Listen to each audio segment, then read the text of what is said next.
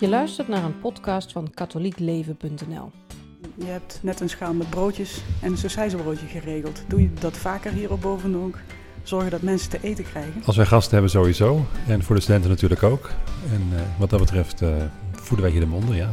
Daphne van Roosendaal praat met de rector van de priester- en diakenopleiding in Bovendonk, Norbert Snel, over roeping en over zijn levenskeuzes. Hoe, hoe ging dat bij jou persoonlijk? Um, geroepen worden? Ja, we hebben hier een vak dat heet roeping als proces. En dat is het in heel veel gevallen ook. En het is ook mijn geval zo geweest.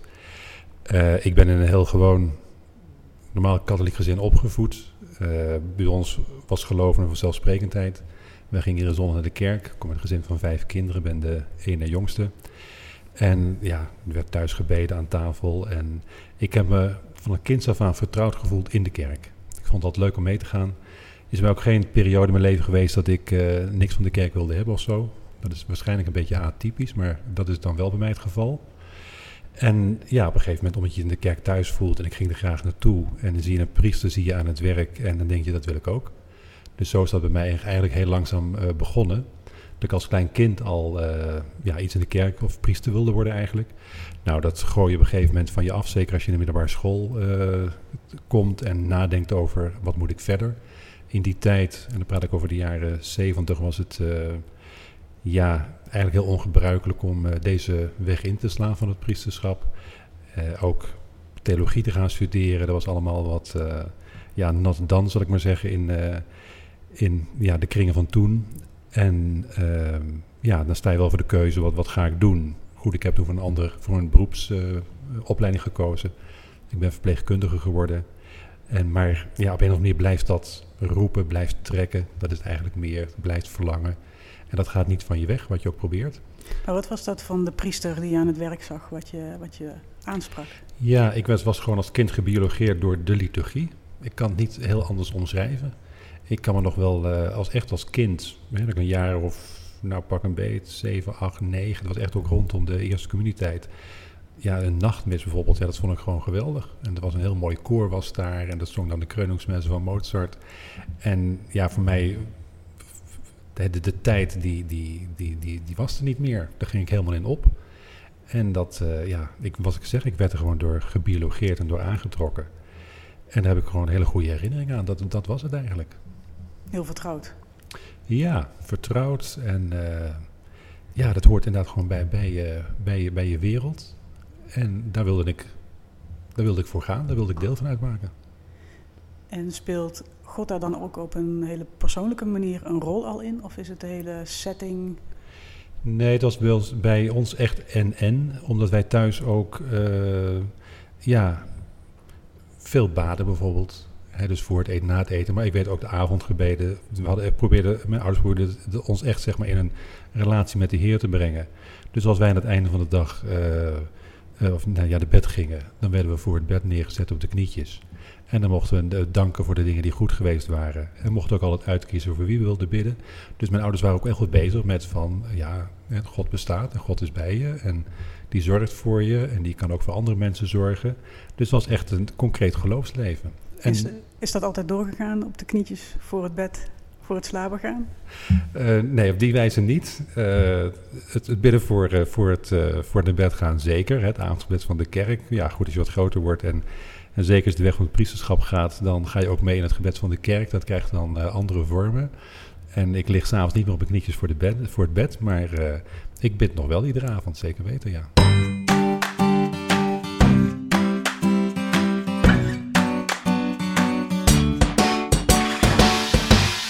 Maar niet meteen de priesteropleiding gaan volgen. Uh, je zei eerst een verpleegkundeopleiding. Um, waar kwam dat vandaan? Ja, ik had dat, dat hebben wij, heb ik ook van huis uit meegekregen. Zo van je leeft niet voor jezelf, maar uh, je moet je leven proberen een beetje zinvol vorm te geven. En dat betekent dat je ook, ook voor andere mensen moet, moet zijn. Dat is iets wat ik vanuit het, de opvoeding ook meegekregen heb. Dus ik heb niet zozeer naar een, ja, niet naar een kantoorbaan uitgekeken of zo. Hoewel, ik heb twee broers die wel naar de HO zijn gegaan. Dus nee, die hebben dat op een andere manier, daar hebben daar invulling aan gegeven. Maar mij stond wel heel snel vast van hoe ik dat toen de tijd formuleerde. Want ik weet nog wat, ik zo bij de decaan zat van de middelbare school, dat ik iets met mensen wilde. Zo formuleerde ik dat toen de tijd. En uh, ja, toen trok je op een gegeven moment, want de goede man wist het ook niet zo, toen trok je op een gegeven moment uit een grote bak trok hij een kaartje. En dat was een, uh, een, een, dag voor de, een inloopdag voor de, voor de HBOV. Hij zegt, misschien is dat wat, ga daar eens kijken. Nou, mijn moeder is toevallig verpleegkundige, mijn zus zat ook in de verpleging. Dus ja, toen was heel snel 1 en 1 2. Ik ben daar gaan kijken en toen dacht ik van, oh ja, dit is het. En die vonden dat ook een goed idee? Die vonden dat een prima idee, ja. ja. En ook iets dat bij je paste? Ja, dat denk ik wel. Ja. Dus mijn ouders die hebben ons altijd wel heel vrijgelaten de keuzes die je maakt. Maar ik weet ook dat ik een keer een alternatief noemde, de Hoge Hotelschool. En dat vond mijn ouders niet zo'n goed idee en dat hebben ze me ook wel verteld. Toch zijn daar dan die broodjes weer, hè? Er zijn wel die broodjes hier, dat zorgen, dat zit er toch wel een klein beetje in, inderdaad. Ja, nu je het zegt. Je zegt uh, verpleegkunde, dat was iets wat bij me paste. Um, heeft roeping ook iets te maken met dingen die bij je passen, die goed voelen? Uh... Dat zou ik nu op, op, deze wijze wel zeggen. Dus uh, niet maar goed voelen, dat vind ik een wat ingewikkelder term. Maar wel iets wat bij, wat bij je past, ja. Dus ik geloof van harte dat uh, ja, iedere mens zoals die is door, door God geschapen is. En dat we hier niet zomaar toevallig zijn, maar dat daar ook een, ja, een, een, een plan achter zit. En uh, dat we daar antwoord op mogen geven. En dat God iedere mens met kwaliteiten toerust. Met gaven, met talenten, die op een bepaalde manier kan inzetten. En ja, er zijn mensen die inderdaad gewoon heel erg ja, technisch zijn. En anderen die zijn wat, wat sterker met het hoofd. En weer een ander die uh, ja, kan heel goed invoelen, heel, heel empathisch. En dan zoek je natuurlijk toch naar, ja, naar invullingen als het om het beroepsleven gaat, die daarbij passen. Dus met dat wat je meegekregen hebt, en daar probeer je dan uh, op te antwoorden. En dan zit je al in het terrein van, uh, van wat wij roeping noemen. Kun je dan zeggen dat het verpleegkundigen zijn, dat dat een roeping was? Um, en dat later priesterschap ook een roeping was? Of ligt het in elkaars verlengde? Of heb je heeft een mens één roeping of kun je meerdere roepingen hebben? Hoe moet dat zien? Ja, dus roeping is eigenlijk een heel, heel groot en algemeen geen, geen begrip. Hè, dat is echt antwoord geven op in de verschillende situaties. En als het om inderdaad levenskeuzes gaat, dan, uh, ja, dan kun je van verschillende roepingen spreken. Het, het, het, ouderschap bijvoorbeeld, dat is ook een roeping. En uh, dat is ook niet voor iedereen weggelegd. Voor heel veel mensen wel, maar lang niet voor iedereen. Maar uh, het, verpleging of de, alles wat in de medische zorg is, denk ik, maar ook het onderwijs. Maar ook iets, ja, ik kan ook hè, naar, naar, hele ja, beroepen in de, ja, in de bouw of weet ik wat. Dat kunnen mensen dat als een roeping ervaren, ja. Dat is, en als ik naar mezelf kijk, dan denk ik goed, hè, dus wat de constante is in zeg maar, de verpleging en het, uh, en het priesterschap. Want mensen hebben wij wel eens gezegd, ja, je maakt een hele grote uh, switch. In mijn beleving was het absoluut niet zo. je bent met, met mensen bezig, je zorgt voor mensen, met, met name ook voor mensen die op een gegeven moment, om wat voor redenen ook, of aan een bed gekluisterd raken of in, een, in, problemen terechtkomen. En dan spelen zorgvragen heel duidelijk hè, naar lichaam. Maar er, zijn, er spelen natuurlijk ook eh, zorgvragen naar, hè, naar, naar, meer naar de geest. Of wat heeft dit voor een zin? En dat zijn, dat zijn vragen die in elkaars verlengde liggen. En als verpleegkundige heb ik heel graag gewerkt, hoewel niet zo lang, maar ik heb het wel heel graag gedaan. Maar ik voelde wel zo van, als mensen ziek worden, hè, dan komen ze met andere vragen in aanraking die met zinvragen te maken hebben, met de existentie te maken hebben. En ik had zelf heel sterk het gevoel van, daar moet ik mee verder. En toen kwam bij mij dat oude verlangen van het priesterschap kwam naar boven. En toen dacht ik, ja, daar ligt, een, uh, daar ligt mijn weg. Is dat ook iets um, wat, um, wat ieder mens in zijn leven moet ontdekken? Wat, wat, wat de eigenlijke roeping is? Dus kun je dan tijdelijk dus andere dingen doen die niet je eigenlijke roeping zijn... om dan toch weer uit te komen bij waar je echt voor bedoeld bent? Ja, zeker. dus ik denk dat op een gegeven moment je, je keuzes in het leven kunt maken. En dat je denkt van nou, dit is, dit is mijn weg. Dat je door die stap te zetten opeens merkt, dit is het niet. En dat maken wij natuurlijk hier op de opleidingen, maken we dat regelmatig mee. Dit zijn mensen die een, uh, wat we late roepingen noemen, die zijn wat ouder. Veel dertigers zijn hier. Die mensen hebben een opleiding achter de rug. Zijn vaak ook aan het werk. En op een gegeven moment merken ze van, ja, maar dit is het niet helemaal. Ik moet toch iets anders doen. Dus en dan komen ze uit bij het diakenambt of bij het priesterschap. Uh, is die tijd daarvoor is niet, niet, niet weggegooid. je, je kwalificeert je, je doet ervaringen op en die kun je allemaal weer vruchtbaar maken voor het pastoraat. Maar hier zie je dus dat mensen een bepaalde weg gaan. En ze waarschijnlijk wel meenden van nou, hier in dit beroep of in deze weg vind ik mijn levensbestemming. En dat ze gaandeweg tot de conclusie komen, nee, dit is het niet. Ik, uh, er wordt iets anders van me gevraagd. Dus dat kan heel goed. Je kunt heel veel bochten maken. Ja, maar ik wil niet al te groot maken, maar het gaat eigenlijk je leven lang door. Dat merk ik nu als priester ook. Op een gegeven moment word je priester gewijd. En dan, ja, dan kom je weer voor nieuwe vragen te staan. Hè? Als het gaat om de invulling van je priesterambt. Maar soms ook ja, dingen die gevraagd kunnen worden om wel te doen of niet te doen. Uh, dat je elke keer weer ja, opnieuw antwoord moet geven op, uh, op een roepstem.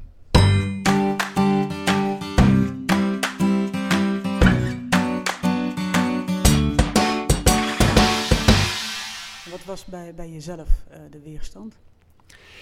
Uh, ik had een hele praktische weerstand. Ik had het ateneum gedaan, niet gymnasium. Ik dacht van, nou, ik heb geen klassieke talen, dus geen theologie. Nou, dat bleek later mee te vallen.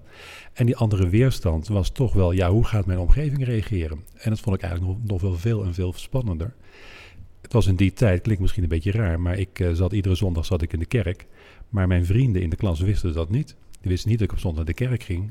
En ik liep er ook absoluut niet mee te koop, want ik had zoiets van, nou, dat, dan doe ik in de groep niet meer mee. Dus ik hield dat, uh, dat hield ik gescheiden toen. Ben je er toch op een gegeven moment over gaan vertellen? Of? Ja, op een gegeven moment, uh, ik bedoel, dan is die, uh, dat, dat verlangen zo groot. En op een gegeven moment ga je, begin je stappen te zetten. Hè, dus goed, ik heb het eerst met mijn ouders toen besproken. En goed, die hebben me op het spoor van de, de pastoor gezet. En ja, langzaam wordt die kring steeds groter. En op een gegeven moment ga je ook keuzes maken, want je gaat daadwerkelijk beginnen.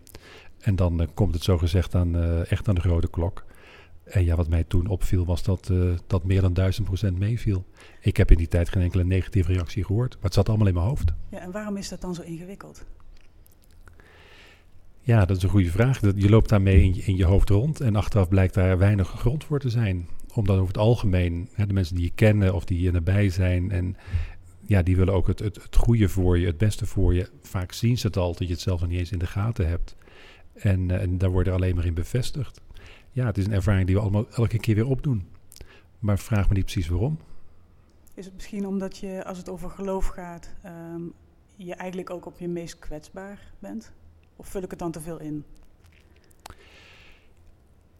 Ja, dat, uh, dat, dat kan een rol spelen. Maar ik denk dat het andere wat ook wel meespeelt is dat. Um, um, ja, dat ligt in het verlengde daarvan. Het is toch iets het priesterschap is toch iets, dus zeker als, als kind zijnde waar je, en als jonger waar je tegenaan kijkt, daar je tegenop kijkt. En dat je eigenlijk denkt, van, ja, het is te groot voor mij.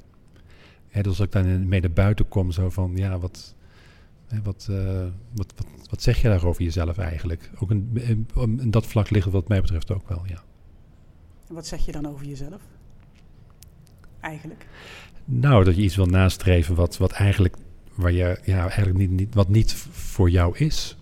Dus dat het uh, meer een die trant. Dat je al, wij spreken, een halve heilige moet zijn of een, uh, een gro grote wijze man om, om, om zo'n stap, stap, stap te kunnen zetten. Dat je dat, helemaal niet bent of niet kunt.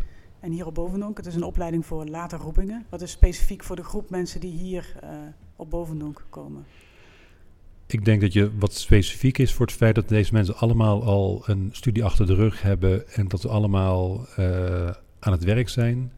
En dat ze allemaal vroeg of laat toch tot de conclusie komen van, is dit het verder voor mijn leven? En daar, tot ze daar vroeg of laat op zeggen, nee, ik wil, nog een, uh, ik wil nog een switch maken. Of ik voel echt van binnenuit dat dit het niet is wat ik nu aan het doen ben. En dat ik op een andere manier uh, ja, tot vervulling van mijn leven kan komen. En ja, mensen moeten daar vaak ook uh, grote offers voor, uh, voor brengen. Ja, vaak zijn ze echt wel al gezetteld met, met een eigen huis en met een, uh, ja, met een goede sociale kring. En dan, ja, daar moeten ze dan soms echt wel, wel, wel, wel, wel dingen voor laten. Speelt een rol hoe de omgeving daar ook mee omgaat?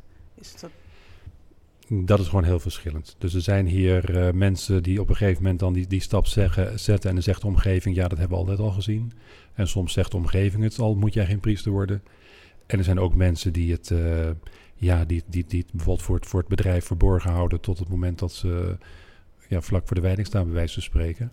Omdat ze daar, uh, ja, ja dat, dat gewoon niet willen weten. Dus dat is heel verschillend. Dus dat is een beetje hetzelfde als hoe je zelf op de middelbare school in de klas zat. Van ik zeg het maar niet, want wat zullen ze zeggen?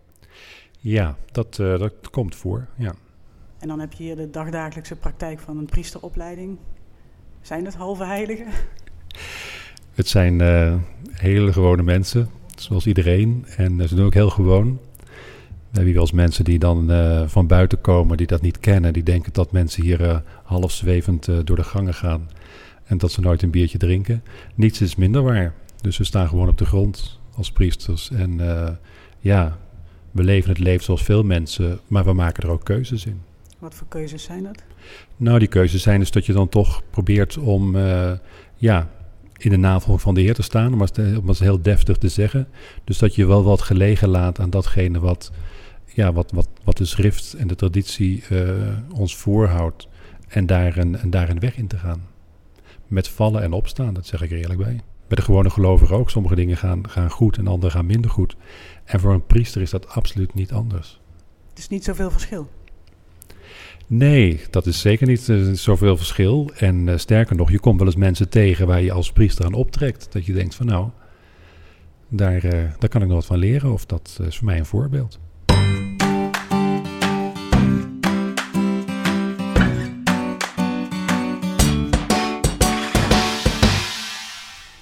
Zijn er nu ook um, soort van gouden tips als het gaat om roeping?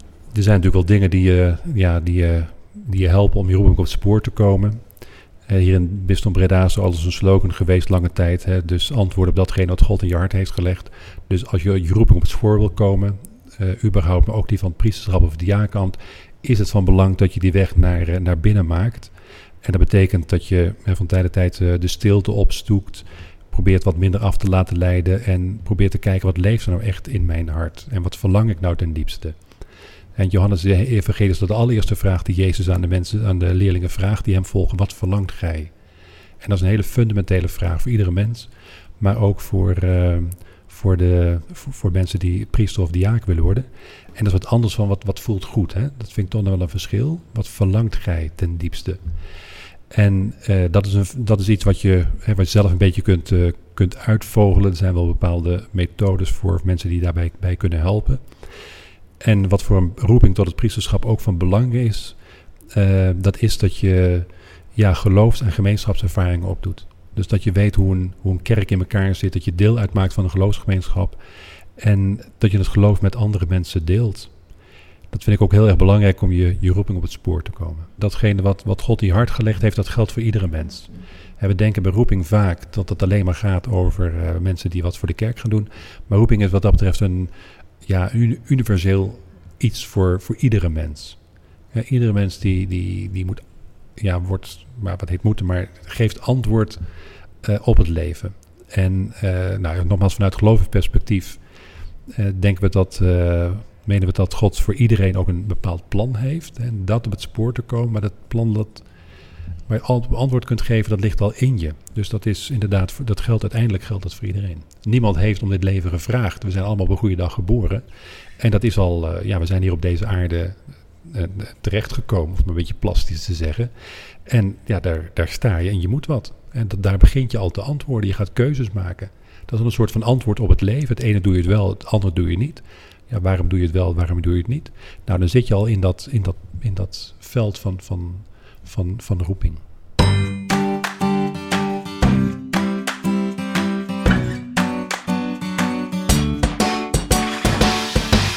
Wat voor priester is Norbert Snel? Ja, ik zou bijna zeggen dat moet je aan een ander vragen, maar ik, dat is makkelijk. ik probeer uh, een priester te zijn van, uh, van, van de Rooms-Katholieke Kerk, waar ik deel van uitmaak. En ik probeer uh, ja, te leven uh, in relatie met, uh, met, met de Heer vanuit de Eucharistie. En wat ik op dit moment mijn, een van mijn hoofdtaken, dat is om, om, om ja, mannen die zeg maar een verlangen hebben om priester of diaken te worden, om dat met ze uit te zuiveren en een aantal jaren met ze op te lopen en ze daarin in te begeleiden. En op die manier probeer ik op dit moment invulling te geven aan mijn priesterschap. En ik heb nog een kleine taak ook in, in de parochie. En daar probeer ik ja, samen met de mensen gemeenschap te, gemeenschap te vormen. En waarom is leven met God belangrijk? Ja, hij heeft mij in het leven geroepen. Uh, ja, hij, hij zorgt voor mij zoals hij voor iedere mens zorgt.